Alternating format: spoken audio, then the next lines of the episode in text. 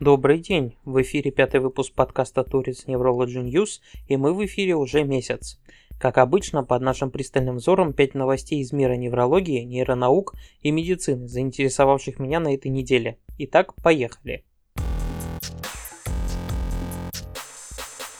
При болезни Паркинсона есть не только типичные всем известные проявления, вроде тремора, шаркающего шага и неповоротливости. Есть еще так называемые немоторные проявления. К числу таких нарушений относят запоры, нарушение сна и колебания артериального давления. Кроме того, к числу таких нарушений относятся психозы. Исследовательская группа во главе с Ленкой Абишек из Национального института психического здоровья и нейронаук госпиталя университета Джорджтауна исследовала, насколько отличается картина работы мозга у пациентов просто с болезнью Паркинсона и у пациента с болезнью Паркинсона и психозом. У всех пациентов была сравнивая степень тяжести болезни Паркинсона – все пациенты были исследованы на трехтесловом магнитном томографе, у всех были проведены когнитивные тесты, с которыми хуже справилась группа пациентов с психозами.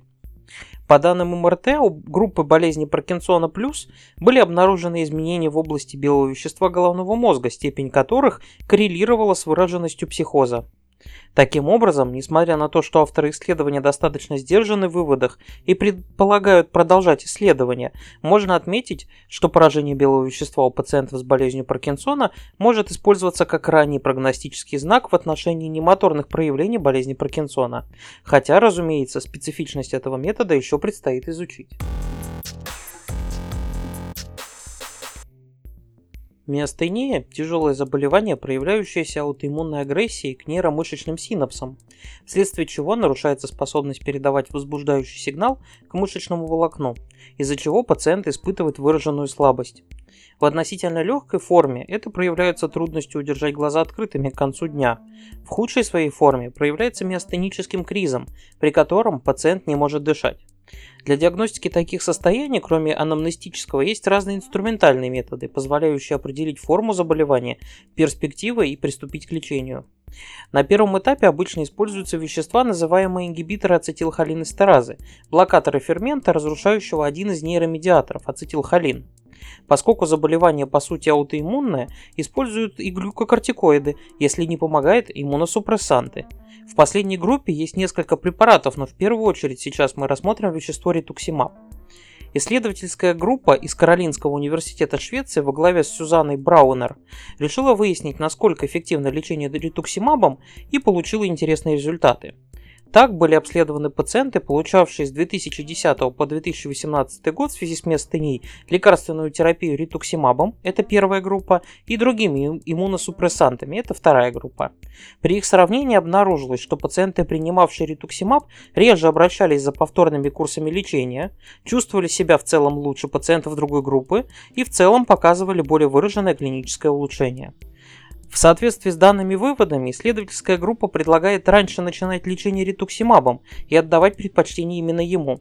Однако важно помнить, что к настоящему моменту это не является клинической рекомендацией.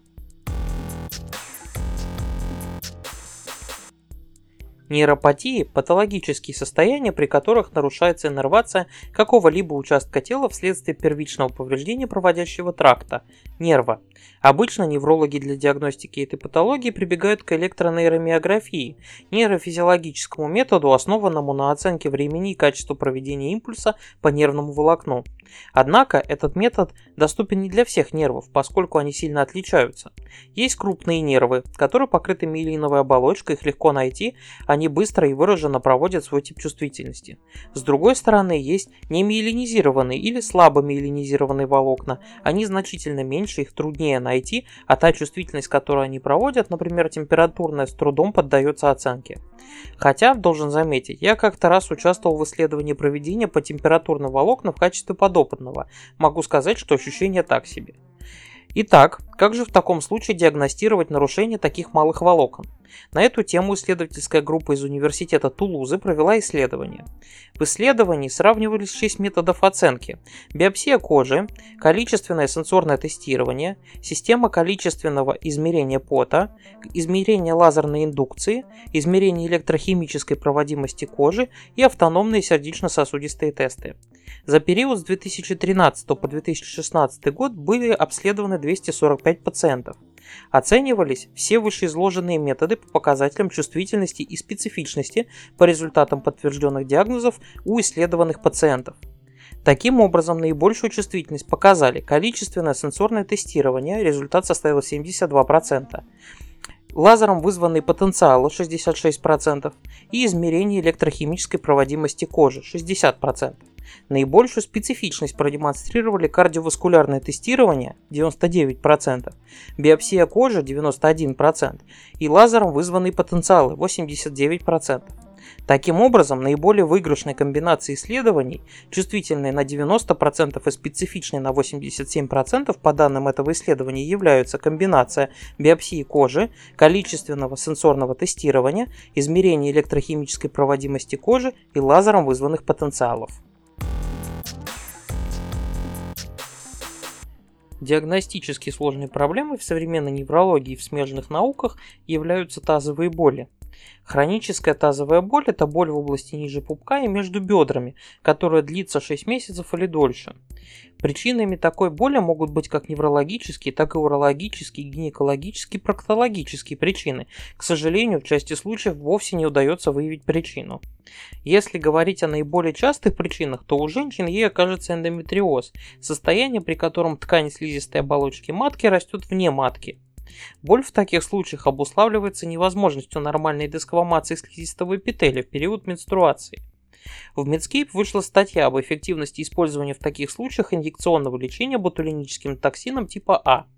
Исследования, проводимые под эгидой Американской ассоциации неврологов в виде двойного плацебо-контролируемого рандомизированного исследования 29 женщин в возрасте от 18 до 50 лет с документированным эндометриозом и хронической тазовой болью, показало эффективность применения у пятерых женщин из группы лечения при полном отсутствии какой-либо динамики у группы плацебо.